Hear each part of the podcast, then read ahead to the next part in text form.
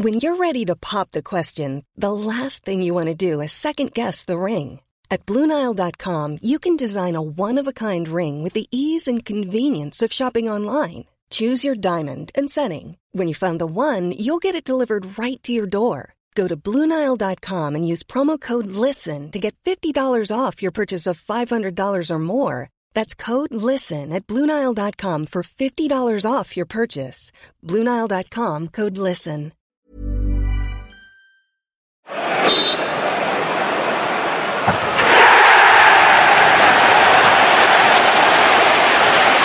Yes, today we're joined by Glen's Vodka Championship Manager List for December, Ian Murray. Congratulations, mate. Thank you, thank Delighted to receive it. Yeah, absolutely. It's a recognition of uh, how well the players have done, firstly, and how well the club. I get the players, mate. It's all you. Fuck. Nah, nah, nah. I need to say hospitality's been first class, mate. Thanks very much. Lunch. Nah, no problem. We chat. Boys are lovely boys, aren't they? Nice. Uh, really good bunch. Really, really um, happy environment. Ugly team. Captain by Scott Brown. So. Aye, Bruni, he's been brilliant for us though. Um, great lad as well, real Yeah. leader, and uh, gets the boys going. Be honest, though, because we made him captain at Peterhead as well. It is because he'll be sitting next to you in the team photo and he'll make you look better. Absolutely, but he's not the only one. uh, right, mate. Uh, month of December, sitting top of the league.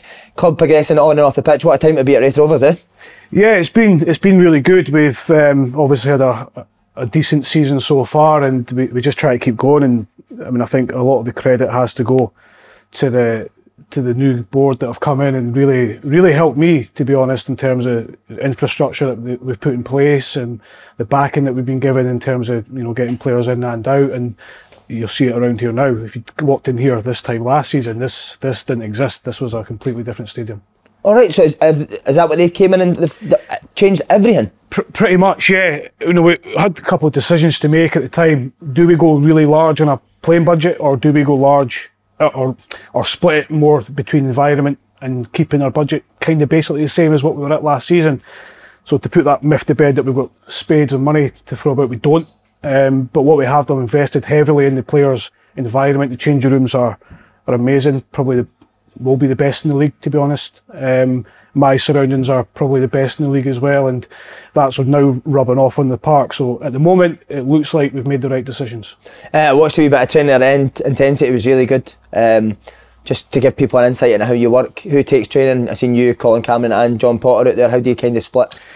Yeah, that it's, it's pretty simple. You know, I'll come in and, and you know plan the session. Um, Colin, now we've we've worked together a couple of times, and for a bit of period of time, so he knows how I work. And Potsy comes out and just you know gives us another set of eyes and you know speaks to the players and gets a feel of maybe one or two things that we're not not seeing or not feeling in terms of it could be anything, home life, um, you know, fatigue, whatever it may be. Um, but the players are players are brilliant. You know, we were discussing out there with Potsy today in terms of you're not worried now when you come out the training park and what you're going to get. You're going to get 100% every every session. You're going to get intensity every session. You're going to get loads of mistakes as well in there, and you're going to have days where the session's not as high quality as others. But in terms of the appetite and hunger and desire to go and be football players, these guys are incredible. Uh, uh, what I really like about your team, I'm not just saying this to be up your arse, even when you were Airdrie manager we used to play against you, was how attacking you were. It's, it really is attacking football. People use this word identity now, but would you say that is your identity um, eh, as, a, as a football team? I think it's becoming more that way. I don't think I ever set out to be this all attack and all action manager. I was probably progressed and, and evolved as as I got more experience. You know, I was at, I started at Dumbarton where we, we didn't really have the players to go all out attack. We had guys that were honest and working hard and were in a really tough league. And then at Airdrie, you, you kind of just find players and you think, how do I get as many of my good players on the park as I possibly can at once without being crazy. You know, we're never going to go, well, we've done it but a couple of times, but it, I mean, we don't set out to go, you know, leave two at the back and both full backs must go high. And they must, we just, we have to, we try and move as a team and as a unit, but I don't really want to sit behind the ball and wait for the other team to give me the ball back. I want to go and get the ball. I think that was me as a player, probably. That was my game. I wasn't technically brilliant, but give, go and get the ball back. I'll take it off you, and then we'll go and start an attack. And try to emphasise that on the on the team. And I think with the players that we've got and the players that we've signed, that's our best form of defence. Yeah, love it. Uh, you do give us nightmares as well, though, because I don't know if you remember it. My last ever game was against your Airdrie team. Do you remember what happened? Was that uh, was that one one? Uh, was it one one or you beat us and you scored an own, own goal? Own goal, one one. I was really happy because that got us the record of uh, undefeated games at Airdrie. Did it? And, big, and Bruni misses a penalty. So he did score Yeah, from yeah. the penalties. He He knew he was it. coming with you. That's why he done tapped it. He double tapped it. Oh, Uh, nightmares, mate. uh, that's right, one one. Aye, that's right. Uh, some big results again this month. Uh, 1 0 win at Dundee United. So that must have been um, the highlight of the month. Yeah, I think so. Um, we'd had a really tough week. We had Partick Thistle here the Friday night, which was a crazy game, 4 3. We then went up to Arbroath and kind of, I wouldn't say we stole a win in terms of the game, but we stole a 95th minute goal where it looked a draw all, night long, to be honest, and it was a really tough game. So that put us in a position to go to Tannadice. Um, I think maybe two points ahead, something like that. I can't remember. And then we went up to Tannadice, played played um, played all right in the first half, solid enough, which was good. wasn't loads of quality in the game, but it was a really highly competitive game. And then Dylan obviously comes up with Brilliant. that just moment of, of magic, really. And that's Dylan. He's playing left wing or left midfield, and he ends up in the right hand corner and twists and turns and puts a, an incredible effort at the back of the net. But yeah, we, we took 2,000 fans up to that game. Um, the noise and the backing that they gave us was was amazing and incredible, and we repaid them. See, on Dylan, I wanted to ask you because I've watched a lot of your games, especially the Friday night games, and, and it, sometimes, like you say, you, you you find it hard to see where Dylan's actually playing because he does roam. Uh, uh, do you work within like a set structure, but then there's certain players where you can just go and let, let them do what they like? Yeah, yeah, Dylan falls into that category perfectly. Dylan's, you know, starts on the left, and the, the thing is with Dylan, he gets frustrated when he's not getting the ball, or he doesn't feel he's getting the ball enough, and then he goes looking for it, and he can't. He can end up anywhere. Yeah. And I think you can let him do it to a certain extent, eh, but against really good teams or periods in games where you're maybe under a bit of pressure, then we have to, you know, he, he is learning it just to stay in your position. And I understand loads of managers like their players to stay in position, and that's where you stay, and you run there or you move there, but you don't go there. I think with guys like Dylan and Vonnie and um, you know, other Jamie Gullans and Aidan Connollys to a certain extent, and Sam Stanton's, you have to let them go and roam. They, they're very intelligent footballers, so they know what they're doing. If they lose a ball, we're we a bit light sometimes at back? Yeah, we are transitionally. We need to improve a little bit, but you can't get everything. I'm, I'm more than happy to sacrifice our defensive side of our, our play for our attacking side. Yeah, even my missus knows you need to change positions, mate. You can't keep the same one all the time. Um, see, on the Dundee United game, obviously such a massive game. How does what, what does preparation look for like a game like that? Is it uh, do you prepare the same way for every every single team you play in the championship, or is, is it a wee bit more because Dundee United have got certain threats? Do you prepare a wee bit more for them? I think it depends on your week leading up to the, the game. Obviously, Dundee United game was a busy week, midweek game. We, we, we didn't train very much that week. We had to recover boys. That was the most important thing, recovery and getting ready again for, for the game um, on, on the Saturday. If you've got a full working week, then it, it changes slightly. You look at the opposition a bit more in terms of, again, I look at their, their back line first. I don't look at their, their forward line. Also, do they play a three or a four? That's our starting base and then maybe affects our training going into that into that week. But all of our training is really attacking stuff, if I'm being honest, and it's kind of you know lots of counter attack drills. But again, in my head, I'm always the defenders are defending, so we're getting a little bit of both in, Yeah. in the session. Um, but look, the guys, guys, footballers come to play football. They come to enjoy themselves. They come to get the ball out as quick as we can, and you know, so far so good. Uh, just going on last year, finished seventh.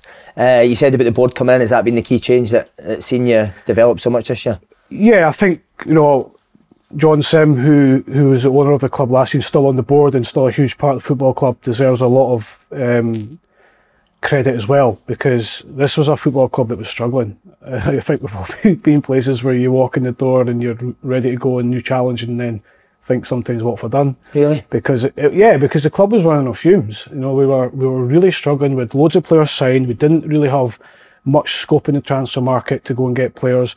The place needed a little bit of TLC, so we had to deal with a lot. We had to try and, you know, I'll be honest. I said to John at the time, I said, John, I'm looking at from an outsider coming in.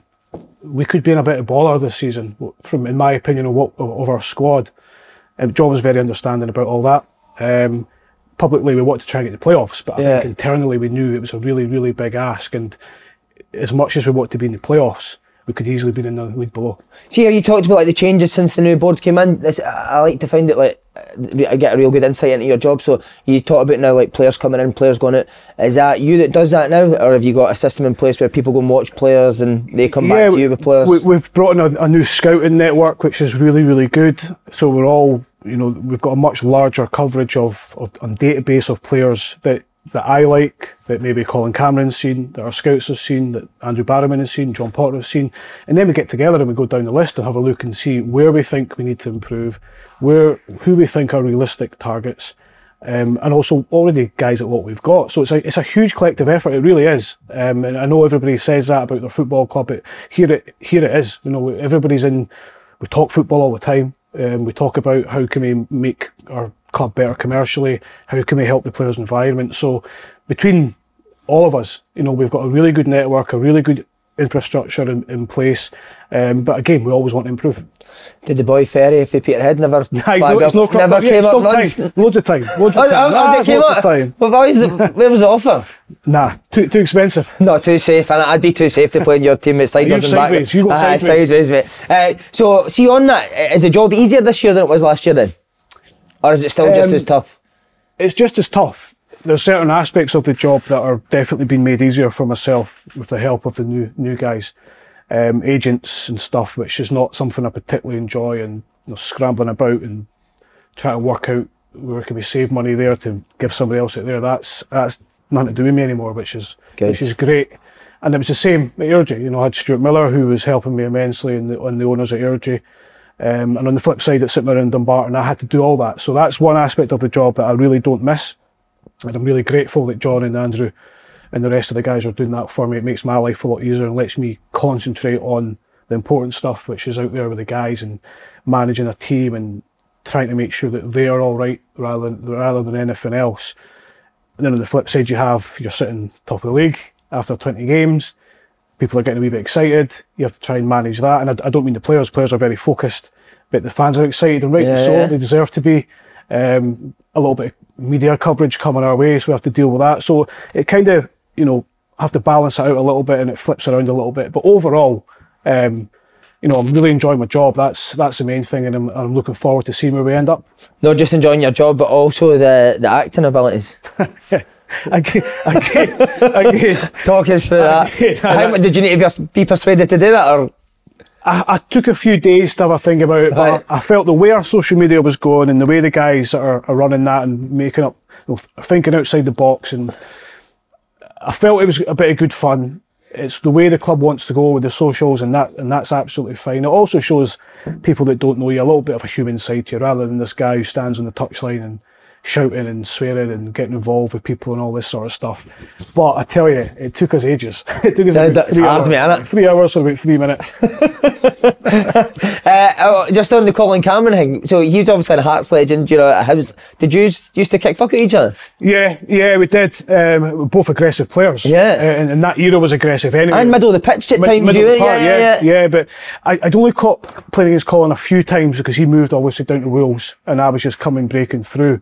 Um, but yeah, we, we used to play against each other, obviously involved with each other at Scotland as well. And um, he was manager of Cowdenbeath when I was a manager at Dumbarton. So our, our paths have crossed on a few different times or a few different things. But um, you know, I always like to remind Mickey that he scored against Hibs, but it was a 6-2 game. So who, who would win most of the games? Oh, do you know uh, if it'd been over a longer period or that era? Yeah, I, actually don't know. I think we may only played two or three times. Um, but Hearts, Right. were, Hearts were a really good side. People forget how good a player he was as well. Yeah, box to box. You know, late runs into the box, scored loads of goals. Uh, see how we're talking about the acting things. Does it just kind of sum up how the job's changed? So again, people maybe wouldn't know this. That's you been 12 years a manager. 2012, you first started. Yeah. Things like that wouldn't have been happening back then in 2012. Nah, what, what, what else in the job has changed for Yeah. when you first started? Uh, social media was just coming out at that time as well. Really, that's around that 2010 sort of period. People were, were starting to take notice of this new thing, and now it's now it's really important to football clubs. It's way you get your message across, and the way people kind of engage now as well.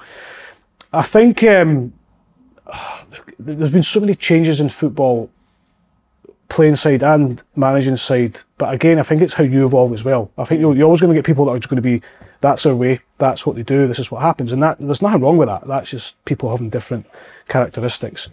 Um, I mean, I look at the playing side firstly, and I was I was at the Hibs Hearts game uh, a couple of weeks ago, and oh, I don't know if I'd want to play now because you can't touch each other. You- Yeah. You, you cannot touch each other. It's making defenders look really bad at times, and they're not. They're just not allowed to tackle. Yeah. And it's got to be perfect because you saw the handball that uh, Hibs got against them, which was just everybody in the stadium was looking around, going, "What's what's going on?" We, Yeah. No Hearts player claimed, no Hibs player looked at it. Fans were just watching the game.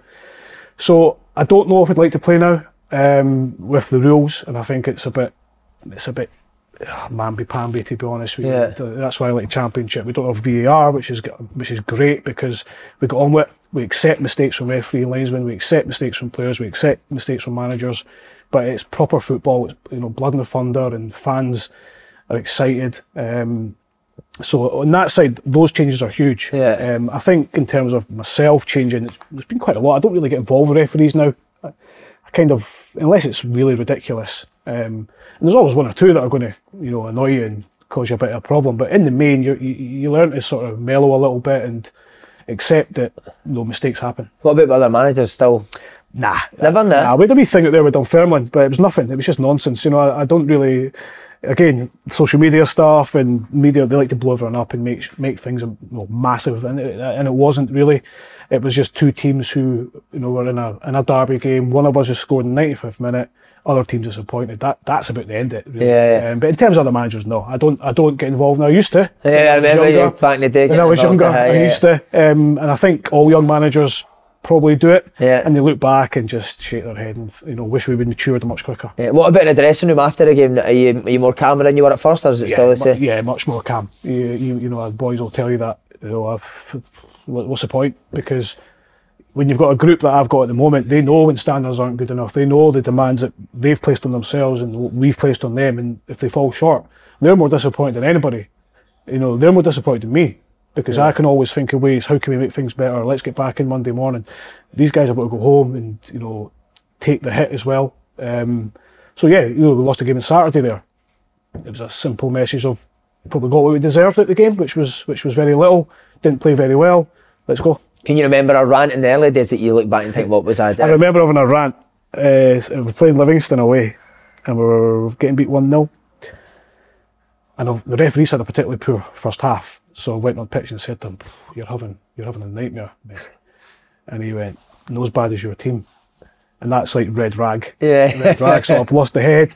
So I'm in the changing room with our captain, Chris Turner at the time. I won't go into the details. He, he was due as a favour because he'd been up, up to no good probably Right. um, in terms of injuries and stuff. So I could have picked on anybody that day because we were that we were that bad in the first half. But Graham Boozlin was my assistant.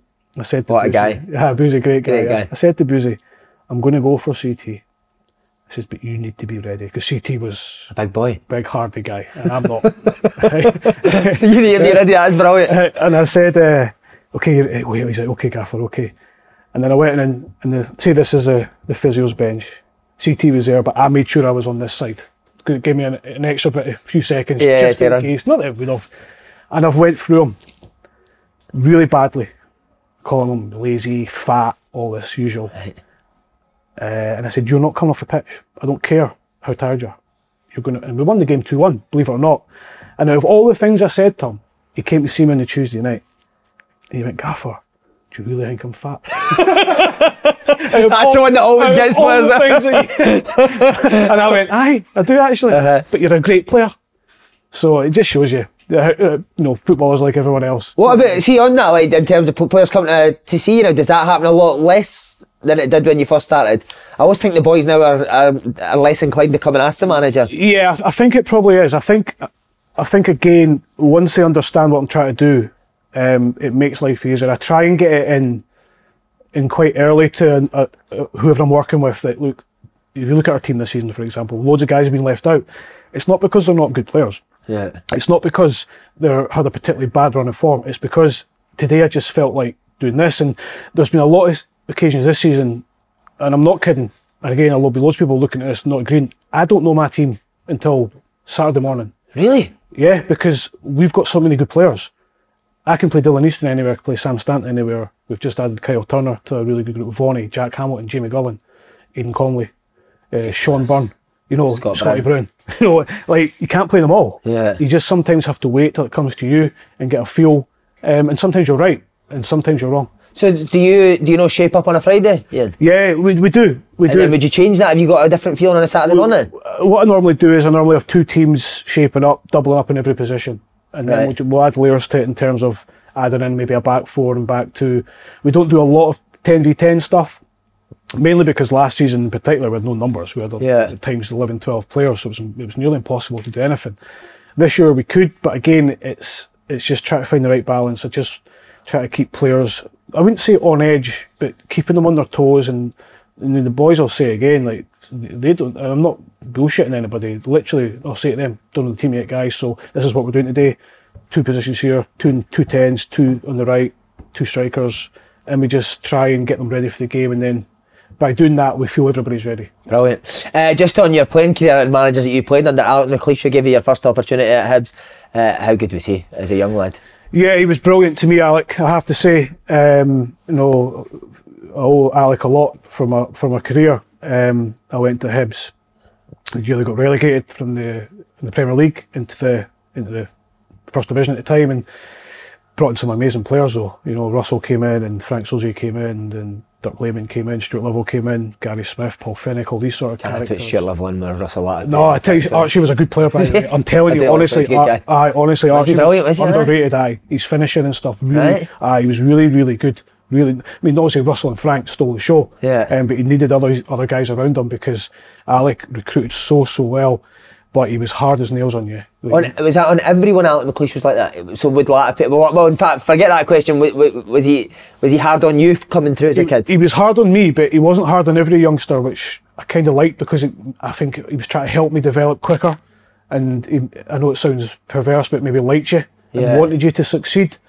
So I was I was scared of Alec. I'm not gonna I don't I don't deny that. You know, he, he's a big man. He would tell you when things weren't right, and when he walked in a room, you could feel his presence. Um, Yeah. But he was also brilliant. His tactical knowledge of the game, his training was always hard, but really really good. And Andy Watson was the perfect sort of foil for him, and uh, who was assistant. Um, and then, well, obviously, Hibs won the league that year, and then back in the Premier League. So Alec, you know, again, I've, I owe him so much. Do you remember the first your debut? I always ask about the debut. Do you remember Yeah. what, what was the circumstances? Was it a couple of days before he pulled you, or was it just finding the day of the game? Do you remember? It was quite funny. I'd done really well because of the first division. Um, was won the first division, and then the Premier League started. There was a big gap back then. Really, so there was instead of having like 10, 12 weeks off, there was maybe four weeks off, and then there was voluntary training days in Edinburgh. So I went to. I didn't go on holiday that year, so I went to every single voluntary session. Sorry, there was voluntary sessions. voluntary sessions, and they were hard. Really. So the manager would say it's up to you whether you want to come in. yeah, up to a date. Right. We're, we're having training. If you want to come, come in. If you don't, then don't. Latte was never at one. No, he was never that. uh, so we, I went to every one. I went back really, really fit. Really, like I was only 18. Um, and I got to go on the pre-season tour to Denmark, I think it was. Never played a minute, um, but I was so happy to be there. Then I went back, went through a wee sort of infection thing that knocked me for a, a month, and I came back and was really poor, really, really poor, to the extent where people are thinking, what's going on? You know, you've been there and then suddenly you're there. And Hibs were going to Trinidad. Um, and I wasn't going. And then I think Pat McGinlay and Frank Sauzée pulled out two days before. So I went, I got pulled in. I was really disappointed not to be going, and then I got pulled in. And then, um, again, I don't know if this is true, but John Hughes says it is. So we're out, in the second game, we're outside, and John Hughes, uh, at half time, Yeah. uh, warming up or whatever, kicking the ball. And Yogi comes out and says, Nid, the gaffer wants you. Yogi's, Yogi, the gaffer didn't want me, right? So I'm sitting there waiting, thinking like, oh, what's like, what's going on? Like, what, when am I going on? And the, nobody said a word to me. And then somebody's on the bench getting a massage and pulled up, and the, gaffer just turned around and went, Nid, go on. So I done that half, done well. Then I played the whole of the next game, and then we went back to uh, to Edinburgh, and um, I started the next league game. That's how, how quickly it went from not being in the original. Wow, it just shows you, original, It just shows you being in the original squad to starting at Tannadice uh, in the Premier League. At 18. 18, and I, I joined him from United, so it was quite nice. Oh, you done United as a kid? I was Dundee United as a kid, yeah. and Hibs signed you from there, or Yeah. you left Dundee United like released? Um, it was a bit murky. It was back in the Jim McLean days. Um, United wanted me to go up, but I, I didn't want to go. Oh, right. So you ended up going to Hibs. I went to Hibs, yeah. Uh, so was that as a centre back? I was probably centre mid at the time. Right. Um, I was playing centre mid for Dundee United that when I signed for Hibs, and then I'd been kind of centre back, centre mid in the Hibs youth team. Um, and but my debut was left midfield. Was it uh, left against, mid? against United? Yeah. And do you remember uh, McLeish going through you as a young lad? Any games? Because I'd Um, imagine you've been quite in- inconsistent as a young player. Yeah, it was. It was. Nah, he was all. All right, was he? He was all right. You know, he, he was, as I say, he was good to me. The, you know, the biggest one thing I can kind of think about McLeish in terms of really helping me was the Scottish Cup final. Right? I'd played probably 10 games leading up to the, the final. Stuart Love had been injured. Ul- Ulrik Laursen had been injured. Keep it Celtic, Ulrik Laursen. Yeah, guy, it? Celtic, yeah, yeah, really good player as Yeah. And I think three days before the game or training, he pulled me, and I'm thinking it's the old pull of No playing. thanks, but no thanks. Yeah, well done, but you know this is. Yeah, yeah. He pulled me, and I'll never forget. He said, "Look, I've messed you about all season because I've been playing everywhere." He says, "I'm going to mess you about again," and I, that's when I'm thinking. He went, "I'm going to play you right wing back." I've never played there. I didn't care. But the minute I heard I'm going to play you, that was me. You know, so they told me on the Wednesday. The game was on the Saturday, and I thought the easiest thing in the world for Alex to do that day was play Stuart Lovell. Yeah. And he decided to give me the chance against that brilliant Celtic team because we were a good side. You know, Yeah, so, yeah, Uh, Sozie was half half fit, done his hammy. Russell it was when Russell got done for the, the drink driving Right. stuff, so he was not in the squad, which you know really hurt us. Yeah, of Um, course. But we still we actually done all right in the game. We probably could have been one 0 up, but then Larsson scores a double. Um, game's over. Uh, talking about you, Big Yogi, how was he in the dressing room? We've had him on here loads of times. He's top man. isn't he? Yeah, brilliant. Um, you know, I, lo- I love it. Again, I went to I went from watching Hibs and Terraces going literally and again overnight going into the working. You know, or Who would you go with your dad in it? Yeah, my dad, my brother normally, and you know, we, we had season tickets, and then I was looked at school one day, and then down at Easter Road the next day. So I'm kind of in awe, and you know, of these guys. Yeah. I'm, I'm used to watching and and, and and seeing them play on a Saturday, and suddenly I'm now you know cleaning their boots, getting stuff ready, and it was a bit surreal for me, but amazing. Um, Yogi was part of that group, and obviously a huge character, a good player as well, and you know, team club captain at the time. Did uh, I think Deeks tells it where he he got the boot polish a full Deeks' full body before his like Aye. 18th birthday. Would he do similar stuff to yourself? he he didn't do that to me, but I remember my, my, my first ever day at Hibs, I was used to train at Heriot Watt, and I'm not kidding. I'm sitting there like with my back to this, like, uh, you know, back to people, and a guy comes over with a massive knife, I mean a massive knife, puts it right up against my throat. And he starts asking me loads of questions, and it was Yogi. It was Yogi. Now imagine that slipped. like, or somebody pushes him. Do you know what I mean? Like, and I mean a big, massive kitchen. That's brilliant. That. Honestly. Oh, so good. Uh, mention some of the players. I need to ask you about Latapy. What a player! eh? brilliant, unbelievable. Um, effortless to him as well. You know, it didn't matter if you you're playing on grass, indoors, and you know some days train indoors. Um, a good pitch, bad pitch. Russell was Russell. He's just incredible football player. His vision was amazing. Would he would he do things that where you genuinely would like? Yeah, yeah, he really would. I think. He, I think just him. He was two or three steps ahead of us, which, as you know, sign football is just massive. Yeah. You know, it's it's miles ahead. He, he, he didn't know. Do you go and get tight to him, or do you go and stand off him? Do you put him on his right? Do you put him on his left? The only thing he probably couldn't do was head the ball, but he didn't need to because he never put himself in a position where he needed to Yeah. head the ball. He was so good at bringing the ball down or playing the ball one touch. I mean, you combined Russell and Frank together. I mean, incredible footballers. Was he laid back off the pitch? Yeah, very. Yeah, he was more laid back off than he was on. Yeah. I think most footballers get that little bug when they go on the pitch. He's still got the bug, but his bug compared to everyone else's was not as high because he was he was you know Caribbean, very laid back, Like a fa- like a fag? so like a fag so much, but like to drink. But you had to because that's Russell. You know, you couldn't you couldn't have Russell. Without all that. Russell was never going to respond to a straight down the middle hardliner. You, again, you have to put up with certain things from players. Just because Russell enjoyed a fag didn't mean he was a not, not a good professional, Well, yeah, not a yeah. good teammate, not a good guy. So uh, it's, it's probably good for you that you've worked with somebody like Latapy, uh, Dylan and Easton on a lesser extent. But like you said, there's just some players that you need to treat that wee bit differently, don't you? Totally. You know, Russell's obviously different culture. Dylan's obviously, um, you know, from, from here in Memphis, but people don't understand other, other people's upbringings. What's what were they brought up with? What's acceptable to them? That's not acceptable to you. What's their drive? What's your drive? So Yeah. everybody's different. And I think when you, you know, certainly with Russell, um, a guy that played for his country about a hundred times, you know, um, ability wise, shoots ahead of everybody else in the team, maybe apart from Frank What, what are you going to do? What you not, not going to play him? You- Yeah. You're going to have to put up what he wants to do so you can play him. Did you ever get a night out with him as a young boy? Um, I, I will have, yeah. Russell was not a guy who would uh, shun you because you're a young boy. He would he treated everybody exactly the same. Um, just you know, polite, courteous to you, try and help you as well, tell you when you were doing really well and and all that. I mean, Russell was probably out a lot more than what I even knew because you know the age difference and Yeah, yeah, uh, yeah. stuff like that. But uh, obviously, as I say, got caught with the the whole. Uh, Dwight Yorke stuff and all that Yeah. the cup final, which was a which was a shame. Uh, Yogi tells the best story, but it was it at Falkirk and they were doing running and Russell came out after on. Jack Ross shouts, "How you know?" He says, "You carry the piano and I'll play it." Uh, but that's exactly what I was thinking about when I was talking about the runs around uh, the voluntary training sessions. Russell was never, he, he would do the running. He just jog it. He wasn't going to kill himself. You know, he was, he used to say, like they say there, the, uh, I'll play it. Ball player. Brilliant. He was a ball player. Who was better, him or Sauzée? Really hard. I don't, I don't know. Uh, They both had different attributes. Frank was a much more serious athlete. Um, his range of passing was incredible. Uh, his shooting and stuff, but Russell's trickery and vision and smaller spaces was probably just a wee bit higher. But overall, poor, trying to separate them is too Did you play midfield of both? Did you get a chance Yeah. to centre midfield of both? Yeah, I played. Kind of played a diamond. So sometimes Frank would play the bottom, I'd play left, Russell would play ten, which was amazing for me because it used to be Frank.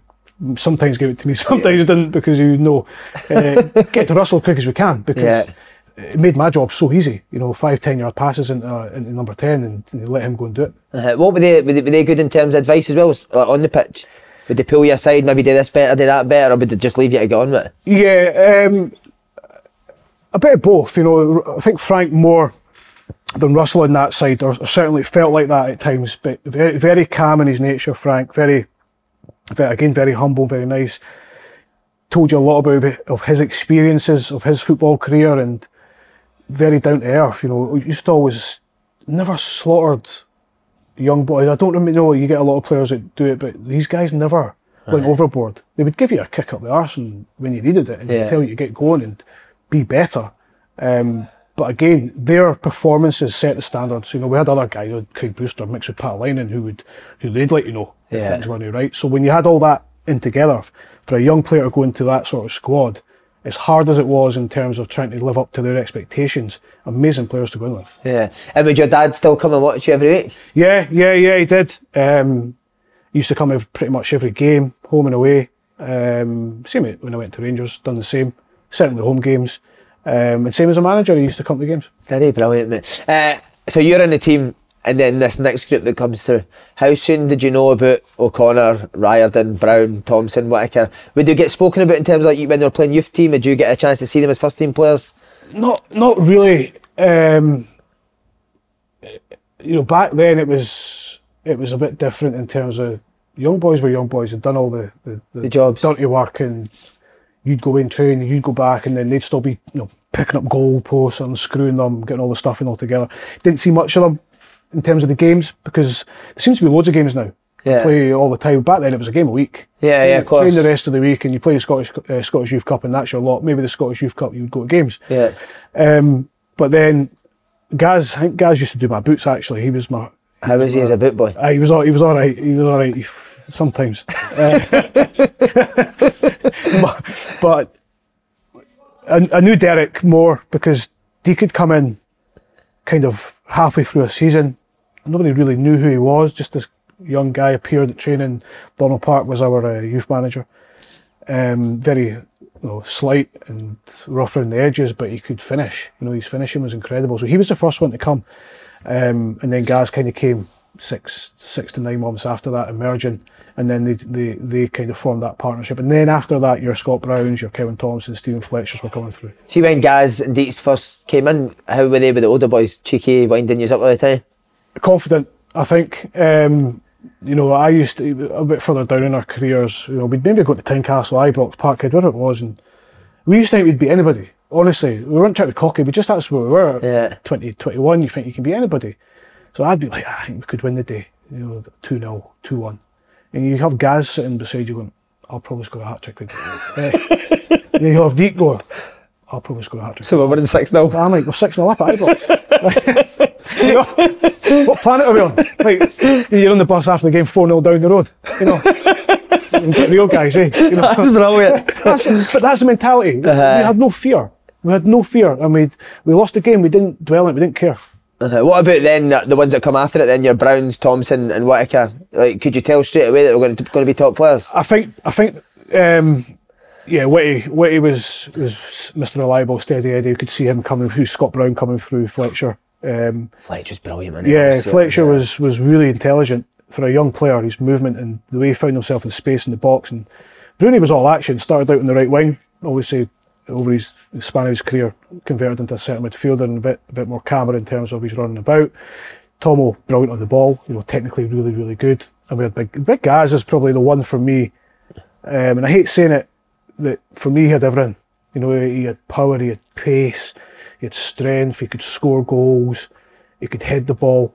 Um, but but Deeks, um, the best finisher I've probably ever seen. Yeah, the left and right. Yeah, foot, incredible. Uh, could hit the ball from 30 yards, hit the ball from 4 yards, it didn't matter. So see, because you were a wee bit older now, did you kind of take it upon yourself to then be the older guy to them and give them advice here and there, or would they, would they, would they, did they not really take advice on the sort of boys? Nah, they wouldn't really take it. They would listen to you, but they wouldn't probably in one ear out the other, which Yeah. is fair enough. And they were riding the crest of a wave at the time as well. But yeah, I was probably you know that two or three, four years older than some of them, um, and I, I missed a, quite a lot of their development because I obviously moved on Yeah. from Hibs, and they were still there, and then they eventually moved. But you could tell from a young age that they were they were Going to be top. top players. Uh-huh. Uh, I need to ask you about Bobby Williamson. Deeks tells a great story. Bobby always would shout to him, he's lying in the bath, he's banging out as Deeks would say. And Gaz O'Connor talks about him talking, eating toast and that. But everyone speaks so highly of Bobby Williamson. You, have you got similar memories? Yeah, uh, uh, again, brilliant. I, had, I was so lucky in my, in, especially my early part of career at Hibs, you know, because when Alex left, it was a blow for everybody. Frank came in and, you know, again, a blow because we liked him. We liked Frank, what to do well for him, didn't work out. And Bobby come in, um, who was doing really well at Kilmarnock, and nobody really knew what to expect, but he brought Jim Clark in and Gerry McCabe. Uh, again, two brilliant guys, and Yeah. Bobby, Bobby was great to me. I, I was playing well. I think his first game I scored two actually. Um, which kind of helped. You know, it cements your kind of relationship, shall we say, with a new manager. And again, what I story about Bobby is like Bobby was uh, man in management. He didn't realise what he was doing at the time, but his man management was really, really good. He was a normal guy who just kept things pretty cool. And I remember this is how happy I was, 21 years old. I remember my my place was there and Bobby's office was there, so it looked out. And it was maybe a Monday or Tuesday, I don't know. And he pulls me in the office. He said, We've had a bid from Cardiff City, a million quid or something. And he went, You didn't want to go, do you? And I just went, No. I walked out. That was it done? End of conversation. That was ended. He went, No, he said to me, It was Monday. He said, I'll see you Thursday down the road. I was like, All right. See- Wow, simple yeah, that. yeah. Again, eh, and he, he was right. Though. I didn't, I didn't want to go because I was loving it and I was loved the environment. Um, but nowadays, you know, that would have, you know, you look back and think, oh, maybe I should have had a look at that. But Bobby, as a manager, I liked him. His messages were very clear, very simple, and that's what you want. That, uh, somebody else says they were trying to train. What's it? He was standing at the side of a burger van getting bacon rolls before training. aye, aye, but, we all were. Uh, that was just a done thing back in the day, that wasn't it? is, see, you know, we had a, there was a roll van outside the stadium, and Ninja boys, the minute us boys went training, Ninja boys were nipping around to get their breakfast. Breakfast, I uh-huh. remember being in a. Um, we did this big nutritional talk at Hibs. Uh, I don't know one day, maybe this, again, maybe Monday. Me, Derek, and Gaz, and someone else, I can't remember. It might have been Bruni or someone. There's a, a greasy spoon at Easter Road. We're sitting. Bobby's driving past. And he, he I remember he just put his window and went, "Keep doing what you're doing," and that's it. Away. why? Why? Why change why- it?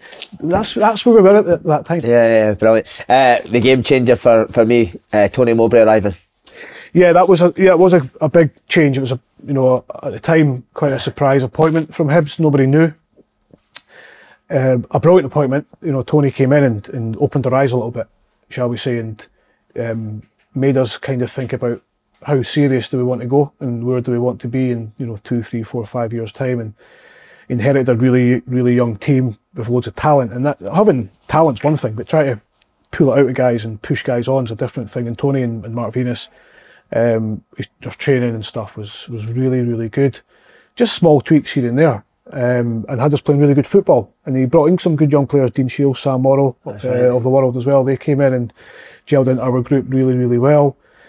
Tony um, again, very good at man managing. You have to read your players a little bit. Again, how do you control, or not control, because that's not the right word, but how do you get the best out of Derek Riordan, Gary O'Connor, Scott Browns, Kevin Thomsons? What kind of other players do you surround them with? So how did he? Was it a lot of one-to-one chats like Gaz and Deeks? Yeah, pro- probably a lot more. When you make decisions for your company, you look for the no-brainers. And if you have a lot of mailing to do, stamps.com is the ultimate no-brainer. It streamlines your processes to make your business more efficient, which makes you less busy. Mail checks, invoices, legal documents, and everything you need to keep your business running with stamps.com. Seamlessly connect with every major marketplace and shopping cart.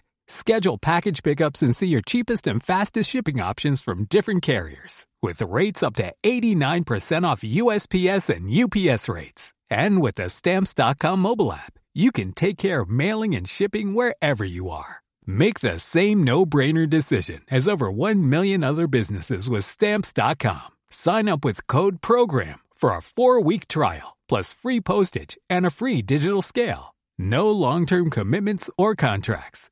That's stamps.com. Code program. More than I, I know. You've seen, yeah, Uh, yeah, yeah. And, and will ever know, you know, because, um, you know, they were both flying high, scoring loads of goals, and, and we needed them to play.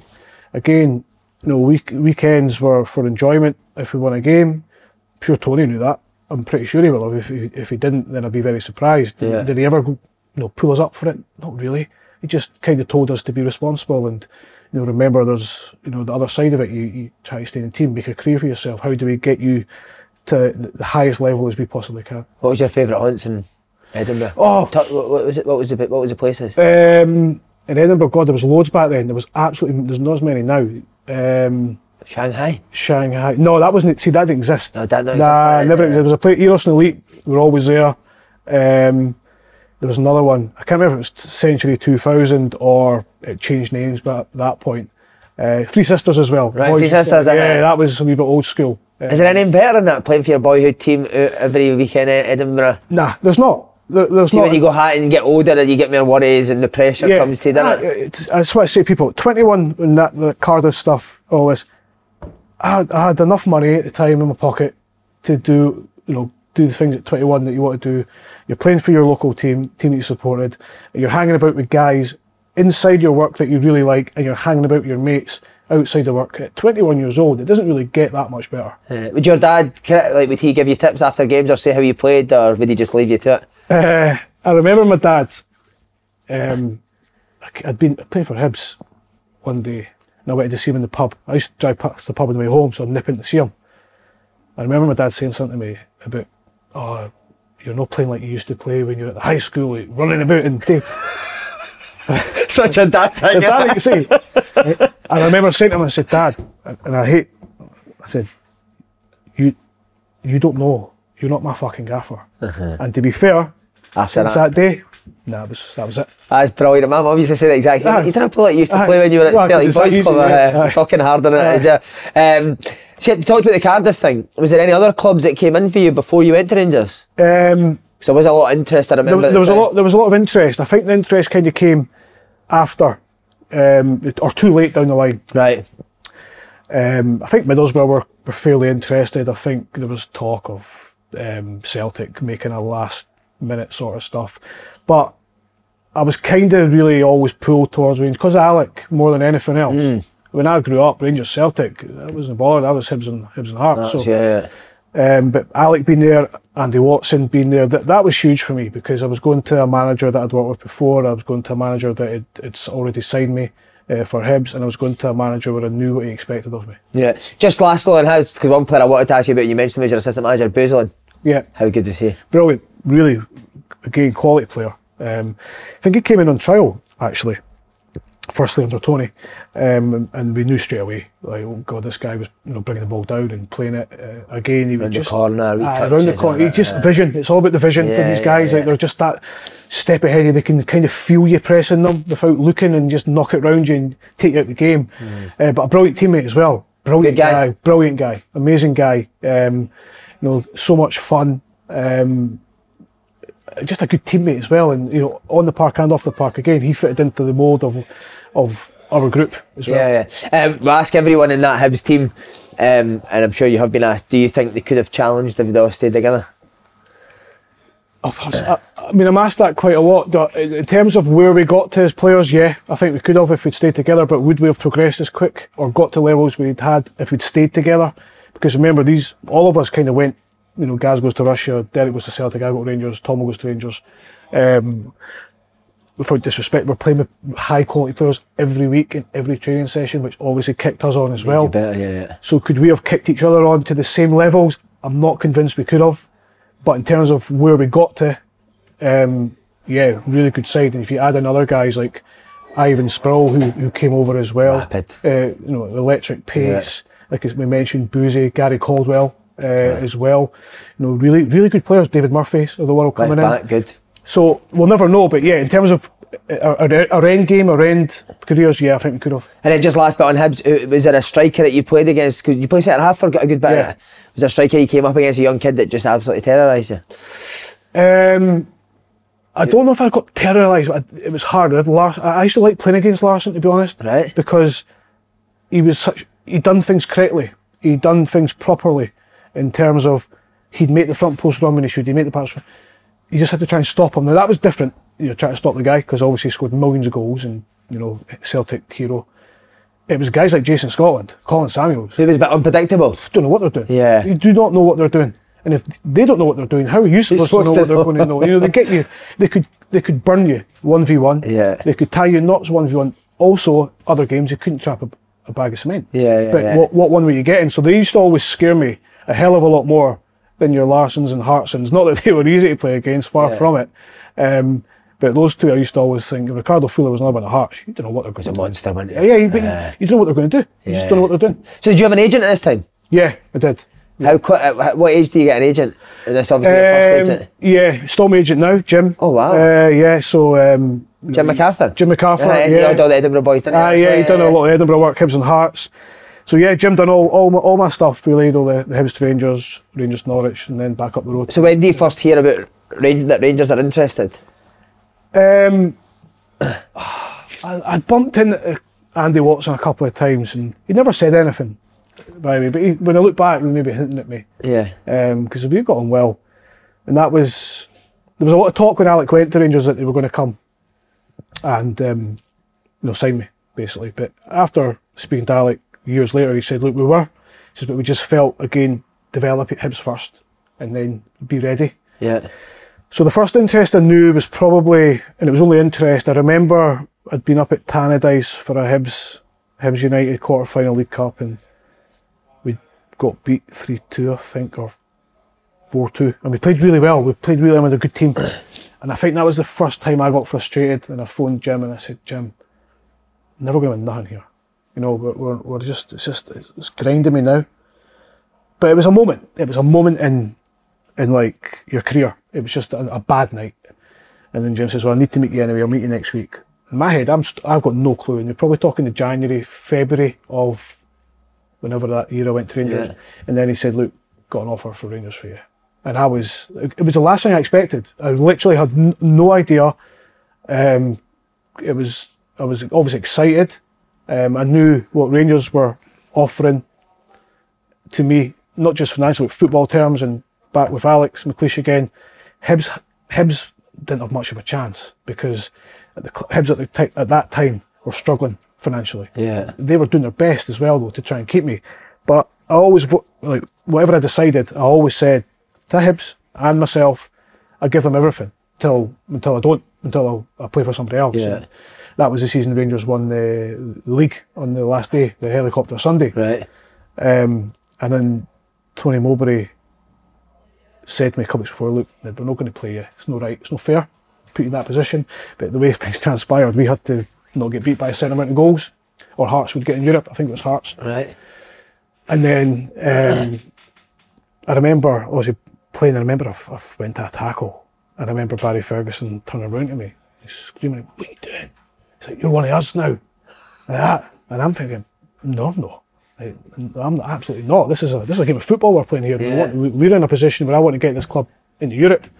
And then uh, Rangers went one 0 up quite late on, and Scott McDonald obviously scores two That's right. at the, at the game, and our game, the last 10, 15 minutes, it was like walking football. Yeah. Because we don't want to go forward because Rangers score another couple of goals, we're out Europe. Europe. They don't to go forward because if we score, then it's uh, the league goes to Parkhead. Yeah, yeah, yeah. So it was a, a totally weird, weird uh, situation. But you did know you were going to Rangers at that time. I was n- uh, not hundred 90% I was, I was, uh, I was pretty sure um, because at that time, me, uh, myself and Hibs had got to the end of the line. There just wasn't anything they could have done, Yeah. and I was hoping that there, there could have been. And but when the gulf of everything was just going to be too big. You the Hibs captain at the time. Yeah, How was that to get the Hibs captaincy? Obviously, as you say, you grew up on the terraces. yeah, ama- am- amazing. You know, again, a, a, bit of fortune in your career. I get it by default. We're playing Hearts at um, Tynecastle, and John O'Neill's captain, and he gets What full. player. Yeah, good play, really Yeah, good player. yeah, yeah. brilliant player. He was tough to play against, um, but brilliant to play with. Yeah. And he got into the the sort of border in the sides, like pushed into it, and he dislocated his shoulder. Right. And I don't know why. I went over to see if he was all right, and he obviously wasn't. And then he took the armband off, gave it, I just put it on. That was it. I had, I was kind of just subconscious. Um, I once again I hadn't thought about any of it um, throughout the week. Hadn't even entered my head. And then I was going out for the warm up the next again week, and Bobby Olsen just came up to me. He went, "You're captain." That was it, and that was it. That was me. Amazing feeling. Crazy, yeah, yeah. I mean, I, yeah. I'm not going to deny it. Um, very proud moment for me. Every game, not just that game, but every game. I used to always feel, you know, you're going out, you're leading guys out here. You're you're the leader of this team. Um, you're representing the supporters. You've got to give them what they want want as well. Um, so it's very fortunate. Incredible. And elsewhere, that must have been possible that as well. Yeah, yeah, he, he would have been. We didn't really get into that too much, but uh, yeah, he would. He would be praised for his support all his life. So, um, yeah, first and foremost, you want to play for the, the club you support, And captain. and then if you get to be captain, then um, that's added bonus. Amazing. Right, talk to me about Rangers. First day, you didn't seem to me like be a nervous guy. I think you maybe played over 100 games for Hibs, but how is that first day going into training at a club like Rangers? Yeah, it is, it is nerve wracking. There's no no question about it. I'd, I'd only been through to, to the West once prior to meeting up for pre season in terms to sign the contract. And, uh, uh, Where'd you go for that? Uh, uh, Ibrox. Ibrox, right? How was that? Um, yeah, I'd only been a couple of times as a player up to that stage. It, quite daunting because it's massive. You know, you're in that club deck in the main stand and you're looking, and it's empty. You're looking around going, oh, I'm going to be playing here every second week and it's going to be full and it's going to be hard. Um, and that's just one aspect. That's not even your, you know, going to Murray Park was a new experience because I, at Hibs, we didn't have a training centre at that point. So I was used to turning up to the stadium and just finding out where we're training. And probably I knew I knew a few of the lads. I knew I knew Allan McGregor. I played with Allan when we were boys' club, and you know played against him throughout. I knew kind of Bob Malcolm a little bit, uh, Mo Ross, uh, Barry Ferguson from the Scotland Scotland side. Scotland sides, but those guys I didn't know. But the first day that we I went there, we actually flew out to Toronto for our, our pre-season for ten days, so it gave me a really good amount of time to to get to know the guys, um, and an amazing trip as well. And I think this probably helped me with the guys. Didn't help me with the manager. And it, you know, it's like you get one night out on the on the um, On the trip? on the trip. So we'll go out. The gaffer's like, right, you can go out, but be back for one. And I'm scared of Mc- Alec. I'm really, I'm honestly like Terrified I that. am honestly. um, so it's getting to maybe quarter past twelve, and I'm going. Right, we better make a move, lads. And they're all like, Shut up. Nah. Big T- Tom was like, you can't leave, mate. It's your first trip. Like, boys, I think you're a right idiot. And I'm going, no, Tomo, you've, we've got to go, the gaffer. I'm, I'm caught like this. And so we walk in about half one, nothing mental, like quarter to two or something, and the gaffer's sitting waiting. And he's, I'm going, oh no. And he's went through us. And he's finding us all the week's wages. And he'll come, he came, he was going down us all like that. And he came to me and he went, you, you've only been here five minutes, you little. And I'm just, sitting, I'm Not even in the tone you've been doing a week's sleep. wages. I honestly couldn't even sleep. I was, I was, that worried? I was, I was worried. I was worried.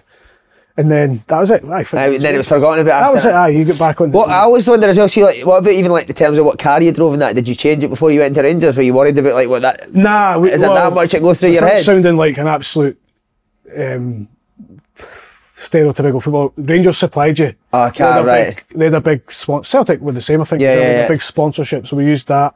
Um, most of the boys actually used used that used that, so it was actually that was all right. Um, I'm not a big car guy, but Yeah, yeah, yeah. What about first day uh, in terms of the standard? Yeah, brilliant. Standard was was was really really high. Um, I was fortunate. I started off really well in, in terms of training. Did you right? Yeah, I- my head was on it. You know, I was really focused on that. And I kind of knew that these guys are going to be judging me from the minute I walk in the door. You can you can play against people and have opinions, but when you're actually with them all the time training, your opinion is quite it changes and it can change quickly both ways. So I had to make sure I was getting up to their levels. And Yeah. I, I felt the first eight to ten weeks I certainly done that, but training was tough. It was a really, really hard pre-season over in, in Canada. Um, you know, it was, it was hard, grueling, the heat as well, Yeah. uh, and the quality. How who stood it? Probably the two players that I, I mean, there was loads of good players that I knew they were good players, but the two I didn't realise were as good as they were was Chris Burke and Dado Pršo. They were. Pršo, yeah, because again, again, playing against them, I wasn't sure. Yeah, I felt yeah. sometimes we got the better of him, but when you saw him training every day, his touch, you know, he's, he's big and he holds the ball up. And Burke was another one. I didn't didn't mind playing against Burke, but when I played with him, I appreciated it so much more. Right. He was he was brilliant. He was such a better footballer than I realised. Wow, there you go. People, how you wouldn't think, eh? Um, need to ask again about Fergie. How did you get the Fergie grill, or did you I would have. I, I got on fine with, with, with Fergie. Um, again, an unbelievable player, but I, I think we all got it at least once or twice a week because that was Fergie. Um, but a good teammate. You Yeah, he- yeah, people he- say that, yeah. he would put his put his. Um, Suppose you'd maybe been used to it because you'd been with Scotland as well, so you, yeah, you know you know what to it, and, and I think I'd, I was again. I go back to me being fortunate. I didn't grow up in a in a in a environment where demands weren't placed on you. I grew up with Alex shouting at you. I grew up with Mixu Paatelainen Craig Brewster demanding every single training session from you. So I used to. I used Gary Smith was another one. I wouldn't. I wouldn't want to not put the. I wouldn't say effort in, but get up to the level that he expects because Yeah. he let you know about it. So I was the same at Rangers. Uh, again, another big jump. You go into the Champions League that season, face Inter Milan. Yeah, uh, brilliant. Again, that's what I'm talking about. Hibs couldn't bridge that gap, Yeah. and not just financially or you're talking football now. You know, what Champions League is what you as a player or a youngster, sorry, you watch it, you want to play in it. Amazing. We were, you know, going to San Siro, we were going over to Porto, uh, Bratislava, Villarreal, all these places that I wasn't going to get the opportunity to do that, and that was again a massive, massive pull for me, um, and a, and a brilliant experience. What is it like walking out the Champions League music and standing in the? Yeah, it was it was quite funny. Like we we played in the Milan at San Siro. There was no fans there because I think the game before the referee being hit with a, a coin, Right. so the fans were banned. banned, right? Um, but walking out at Ibrox on the flip side against Inter Milan, amazing. You know, I remember it really clearly. Same as the Porto game because it was my first proper Champions League game. The atmosphere and um, you know, midweek game at Ibrox in Europe is, is different from a Saturday afternoon. Yeah. Who were you up against? Inter Milan. Um, I can't remember. Obviously, Figo was out at the time. Adriano was a striker. Uh, Wow, Adriano was? Yeah. I think he scored at Ibrox. They had um, Materazzi, I think, was there as well. They had so many Camareso. Or, Koba, would he have been there? no, he wasn't there. No. Then you had other guys like Raquel? Riquelme, Forlan at Villarreal, you know, right good players. Uh, had a winger. Porto had, I can't remember the winger, he went to Chelsea in the end. Um, good player as well. Gave us a torrid time over there.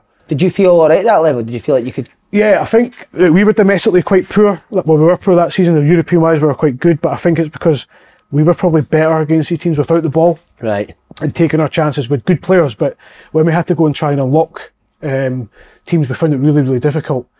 We we um, but we in Europe we held our own. You know, we were we were really lucky to get knocked out. To Yeah, last 16 you get knocked Yeah. out like that. Big, Boyd has a chance Yeah, I say. Big Boyd had a header in the last two or three minutes. That Boyd scores nine times out of ten, and that was the year Villarreal really got really close to the final.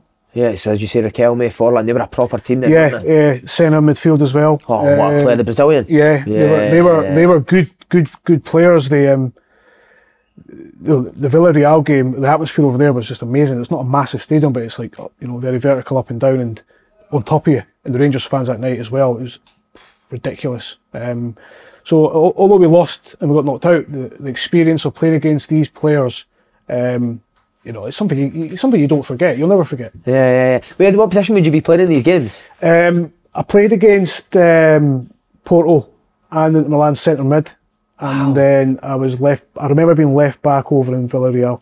Right. Would, would would that be similar in the SPL? Would it always would it be centre mid or left back? Yeah, pretty much or centre half. Right. Um, Alec kind of employed me as a stopper in the midfield in terms of man marker. So I'd normally have a player at man mark, um, which I quite enjoyed. You know, Right. I didn't have to take the ball too much. Yeah, that's what I was gonna to stop- so try to stop someone is easier than try to take somebody on. Yeah, so was that was that the struggle at ho- uh, like, in terms of in the league? Would you, would, you, would you then be asked to go and do things that you maybe weren't Yeah. uh, comfortable doing? Yeah, I think we have we have much more of the ball. You're trying to find. You're playing against teams that Sitting in, sitting in maybe raise their game a little bit, and people will say teams don't do it. They do. I've done it against Rangers and Celtic in big games. That's what happens. Um, and we didn't have a, we were a decent side, but we didn't have anybody that we could really go and unlock defences. Yeah. We didn't have a Latapy um, or a Sauzée. We had Fergie, obviously, but he kept the ball moving and kept us going. We had plenty of pace with Løvenkrands on the sides and Thomas Buffel, but we didn't we didn't have that right two or three players that are going to Take somebody out the game, uh, uh-huh. really dig you out when the chips are down. Yeah, yeah, yeah, yeah. And that led to obviously a third place finish between Celtic and Hearts. That is a disaster at a club like Rangers, isn't it? Yeah, ma- I mean, ridiculous. Uh, Um, see when that's like that, how is how hard is it yeah, to play at it's, Ibrox? it's really hard. It's really hard. We, we started the season off brilliantly. We beat Celtic at Ibrox 3 1, and we toyed with them, if I'm being honest. It was a game Neil Lennon got a couple of red cards, three or four, something like that. Three, it was Lenny. Um, and we're off a flyer, you know, we're absolutely flying, and then we just we hit a wall, we went down, and Alec was finding it difficult, players were finding it difficult. We were drawn against Falkirk at Ibrox, and I remember that one more than anything. Um, we drew against Falkirk at Ibrox, the place went toxic. Uh, the boys, you know, going from the, the stand to their cars, for example, needed we needed a big security line because the fans weren't happy. And as you said, at Rangers being where we were, simply not good enough. Um, we knew that, but our confidence was gone, or we were shocked to bits. And do you feel that going into games? Do you actually feel like I've got any confidence? I think yet? if everybody's honest, yeah, they do. yeah, Uh, I think it's human nature. I think it, when it's not just one or two of us that are feeling it, it's probably 15, 16, 17 guys out of a 20 man group. It's going to affect you. uh, how sad were you when McLeish lost his job? Yeah, what really sad. Um, but I think Alec could probably. I'll never know because we felt we'd, we felt we'd let him down. I, I certainly felt we'd let him down. Um, but I also felt that maybe Alec, it was what Alec needed as well because it looked like he was he was tired. Yeah, Um, but maybe I'm wrong. Maybe he was just really frustrated. But I, my, my overall feeling was, yeah, very sorry. We'd, we'd let we'd let we'd let the club down as well. We'd let the chairman down. You know, that's how that's how much Rangers in, ingrained in you at times that you you're such a huge institution and football club that you have to do well. uh, how do you find out Alex McLeish been? Does he come and tell you himself, or is it is it just and you find it from the Um, press? Or I can't remember how it happened or how how we found out. I think Alec might have phoned us all maybe half an hour before. Um, it was came it was going to be be announced. do you, do you, if you were to look back at your Rangers career, do you, do you wish you just had one position that you played there? Um, And what would that have been? Probably I found centre half the easiest position. Yeah. because everything's there and you can talk to people and pull them in, move them around about your Left back, I didn't enjoy full back when I was, especially when I was getting older because you're isolated. And if you're one v one against a winger who's who's quicker than you, Yeah, you're fucked. yeah, it doesn't matter. it doesn't matter what you do. Yeah, And you can also be a left back or a right back, whatever. And the winger can run you ten times. You can stop him eight, but you can put two balls in and they score. Everybody thinks you've had a nightmare. Yeah. And you've actually not. But you're in such a position where if nobody was willing to come round and help you, and you're playing, you're playing behind Derek as well, rather than by the way, who's definitely not going to help you, right? what are you supposed to do? yeah, yeah, yeah. If you're up against someone like Løvenkrands, Sproule of the world, who, and they're quicker than you, Yeah, you're roasted. aren't you? you're, you're struggling. Uh, obviously, sad McLeish leaves, but do you remember the time when Rangers first announced kind of interest in Paul Le Guen? It was a, it was massive. He he done brilliantly at Lyon, didn't he? Yeah, So yeah. were you excited as a player to think I'm going to go work, work, come and work, work with a top coach? Yeah, it was. Um, obviously, Paul came with a brilliant, like you say, CV and pedigree, and it was a, a really bold move by by David Murray as well. So when Paul came in, it was obviously first and foremost you want to know because we'd had a poor season. There was always going to be changes in the playing staff. Did he want you? And that was that was most or the most nerve wracking thing. I wonder what's going to happen. What we're going to do. So you're back at pre-season. Um, and, and and there was new ideas. There's, it's been well documented over the years. But I liked it. I liked him. I really liked him. I thought, I thought he was, again, a total gentleman to you. Spoke to you like a like an adult and very calm and very focused. In hindsight, was he the right man for Rangers at that time? Probably not. But I understand why David Murray wanted to try and change things, and maybe in time it would have worked out slightly different. Yeah. Um, but I, I enjoyed my time under Paul. I really did. So did he make it clear at every? Did it, like was there individual meetings to tell you if you were in his plans or if you weren't in his plans? Not really. I mean, I was speaking to somebody the other day about it, just talking about our, our footballing careers, and I had a chance to go on loan to Germany.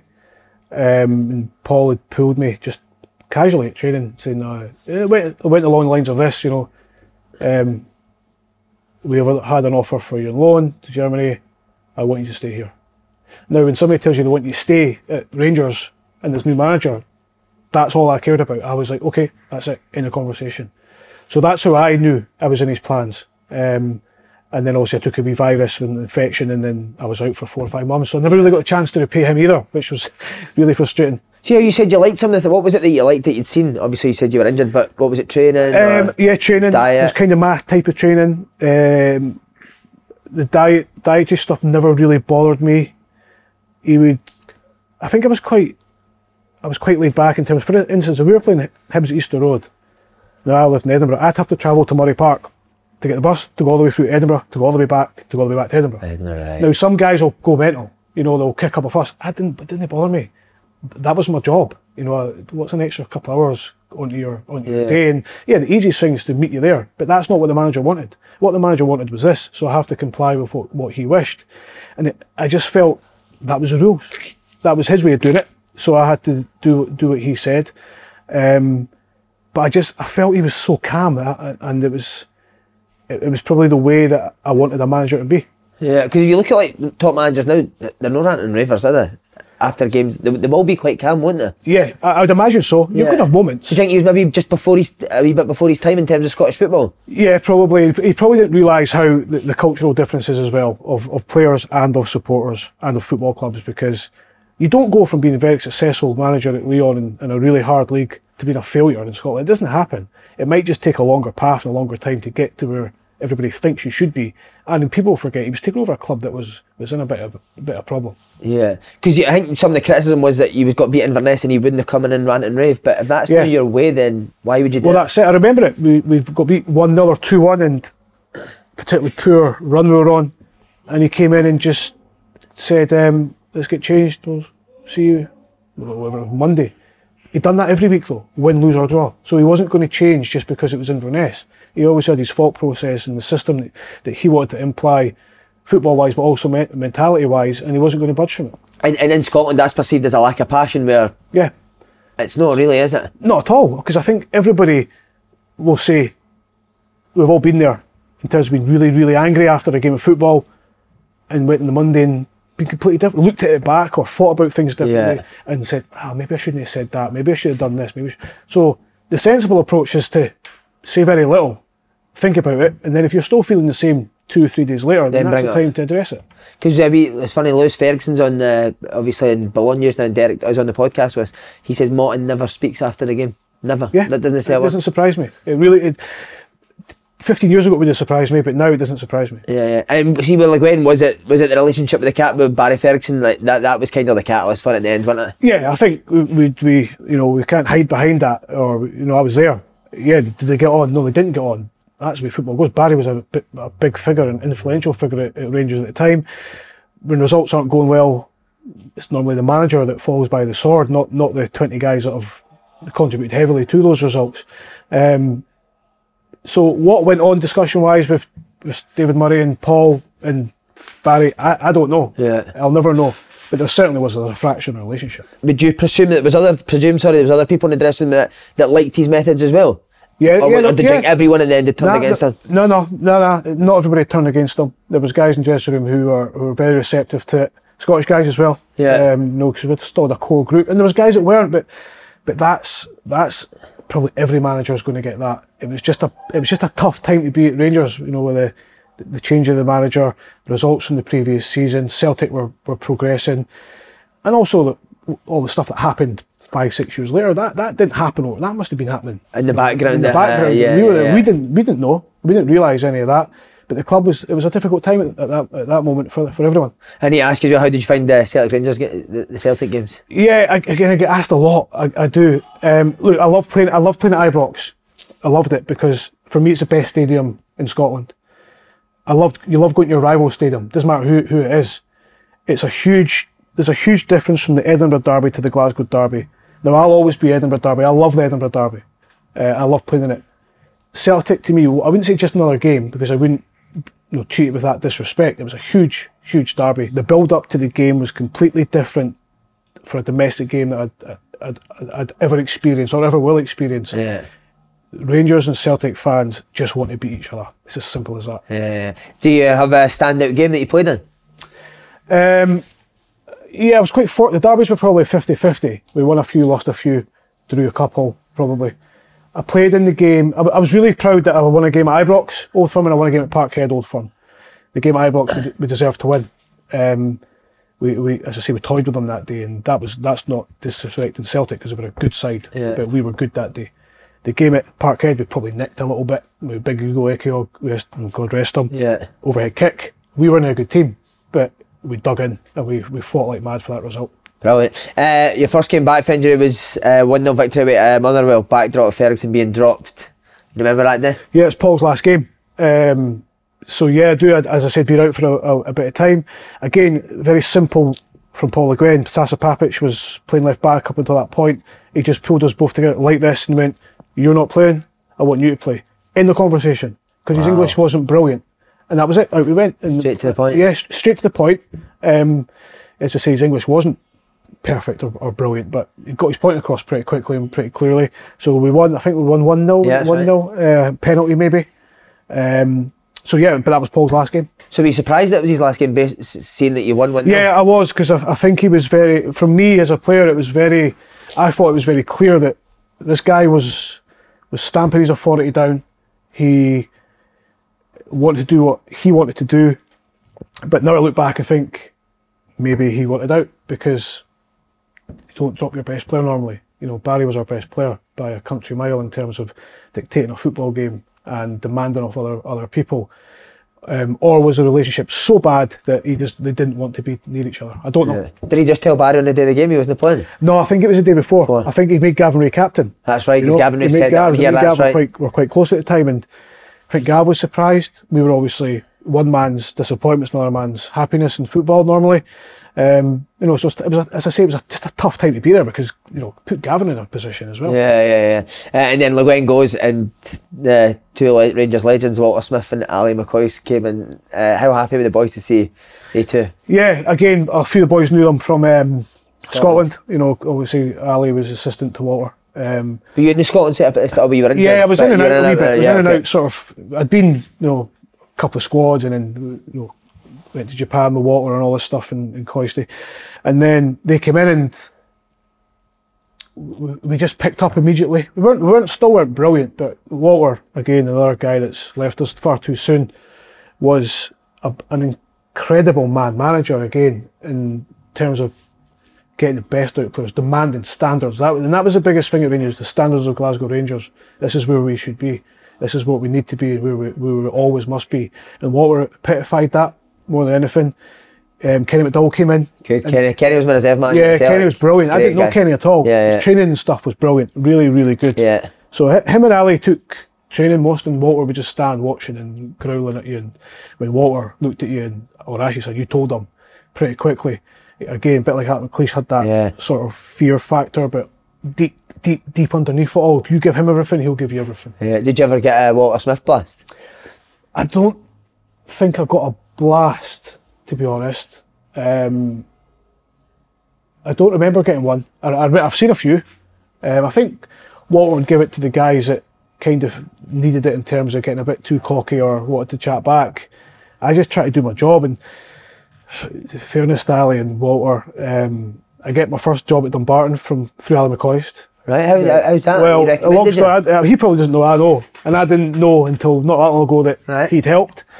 Um, he used to drink with the the chief executive at Dumbarton. Um, so he told me, and Ali, I've, never, I've not, been- I've maybe once or twice. He's never mentioned it. Um, and then I go to Airdrie Walter, he helps me get that job again, unknown to me. Wow. Um, so how you behave and give what you give to people, you might not get it back straight away or instantly, but you'll get it back down the line. That's incredible, eh? Yeah, but again, it shows you that people in football will help each other. It's, this is not.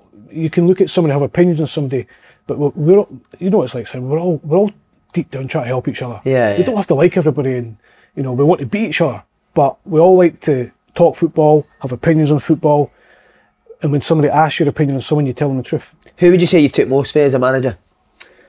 Um, probably Alec. I think I have to. You know, I've, I've tried to take bits from everybody. Uh, I had some. You know, Colin Calderwood was great as well. Peter Grant uh, down at Norwich. Um, and you try and take tidbits, good and bad, from everybody. But I think Alec, Alec was a huge influence on my on my career as a youngster, and then going through into first team football, um, and even now in, in management as well. Just last wee bit on your second time at Hibs, what was different if you're going back the second time to what was there the first time? Probably standard of player if you're being completely honest. Yeah, standard of- of player recruitment. Um, I was delight. I was delighted to get back to Hibs. Um, I knew it was going to be hard because they don't forgive you very often by moving from Hibs to Rangers, and I get that and understood it. I had to make sure I kept my head down and give them everything I could. But I was dying to get back. I really was. Um, I was dying to get back to Scotland, and then luckily Mixu gets a Hibs job, who I, who I'd played with, and he signs me. So I signed for Hibs on the Friday, play against Hearts at Tynecastle on the Saturday, Wow. which is probably the best game it could have been for me. Uh, just Win? to get me, uh, beat one 0 Right. um, but done actually done all right in the game, which which was important because Yeah. I had to try and get the Hibs fans back, Back on my side, side. uh-huh. And I think I'd done that over the period I was there. You'll still have one or two. You're always going to have one or two, and you're never going to forgive you. Um, but I think, yeah, I think recruitment, um, certainly towards my latter days at Hibs, was really poor. I have to say, and that's again no disrespect to the players or the recruitment team that were doing it, but it wasn't good enough. Were you surprised to get the phone call to go back to Hibs? I was a wee bit surprised in terms of John Collins had just left Hibs quite suddenly and quite um, abruptly. And Hibs didn't have a manager for a couple of weeks, and but I kept getting the feedback from Hibs. No, no, we want you, we want you. And I'm like, well, how can you want me? If there's no manager Don't have a manager. Yeah. The Jim, it's Mixu's agent as well, Right. but Jim never said a word. He, he just he just kept saying to me, no, no, manager wants you. He says, I can't tell you who it is though. Because it obviously wasn't done. So when I went back, it was Mixu and Donald Park. Who Donald was my youth manager. Parky. Hibs. Park is amazing. Great guy. Um, and he'd done my Scotland, you know, under 16s and 17s Yeah, yeah. and all that. So when I went back, I was working for two guys I was desperate, once again, desperate to do well for. I still knew a couple of the boys. We signed Colin Nish as well from Kilmarnock, who I played with boys club um, throughout our boys club uh, time. But with, with some good players, Ma- Zemmama was good, Benji Yeah, was good, right. Rob Jones was decent Yeah. as well. Um, so we had some good players, we did, and we actually had some all right results. Mixu had done a pretty decent job compared to what's happened since. And then, as I say at the end, uh, we, we were we were running on fumes a wee bit. Players weren't good enough. Um, it was it was probably a time for Hibs to really clear out. Yeah. Okay. Uh, just lastly, wee bit, mate, on your future uh, hopes for the rest of the season. Got to be going for the league, haven't you? I'll never say that. well, do you, do you still Uh, not say, do you even talk about that to the players? Um, we, we we talk internally sometimes, not a lot. Yeah. We we we had a, you know, again, fairness to the new guys who've come in. They never they've never put any demands. You know, here this is what you must do. Um, we've we've all wanted to do really well. We have got ourselves in a position that's really really good after 20 games. I think we have to acknowledge it's 20 games now, not four or five yeah. we're, we're banging it, that's for sure. Um, but I'm still on that side of caution. Let's get in top four as quick as we can. Let's eliminate fifth place, then eliminate fourth, then eliminate third, and then go for the shootout at the end. If we're still in that position, there's going to be bumps along the road. I've said it all season. There's going to be more. We have to be ready for them. We have to recover from them, and we have to make them as little as possible. But to be where we are, I'm really, really happy with the players, with the staff, and with the football club the supporters as well, because we're as I say, we're all a big collective. I all I always urge to people to be careful because this can change really quickly. We've seen it so many times in football. We've seen it already this season in our league. We look at Greenock Morton. I think they won one at the first twelve. They're now flying. Flying. That's how quick it can be. Partick Thistle are nine points behind us, not nineteen. Yeah. This is a tough, tough league. We need to keep going. Four, five, six games to go, see where we are. But on the flip side, if we manage to do it, for me personally, it would be my greatest achievement in football. Yeah, definitely. Uh, and, and then just personally as well, obviously, as I say, that's 12 years you've been managing now. What is the end goal? What's the big ambition? Again, I don't look too far ahead, Simon. If I think it's a dangerous game. You always want to manage at the highest possible level you can go to. Now, where is that? I don't know where it is. Um, do I have a pathway, a goal in my head? No, because I've been in managerial jobs before when it's pulled on, pulled, the carpet's pulled away from you as quick as it was given to you. Yeah. So what you do, this is a tough business, a tough. I'm I'm so privileged to be sitting here at Raith Rovers, I know a, a fantastic football club in Scotland with great great tradition and trying to help them move up the leagues. Um, I'd love to be in the Premier League, of course, would in Scotland. Would I be any happier if it was Raith Rovers or someone else? No, because I want to take everybody here with us, try and succeed. Um, and, you know, if I'm still here in 10, 12 years, I don't mean Raith Rovers, I mean in football, then I'll be doing all right. Yeah, what a man. Thanks very much, mate. Cheers. Cheers. Thank you.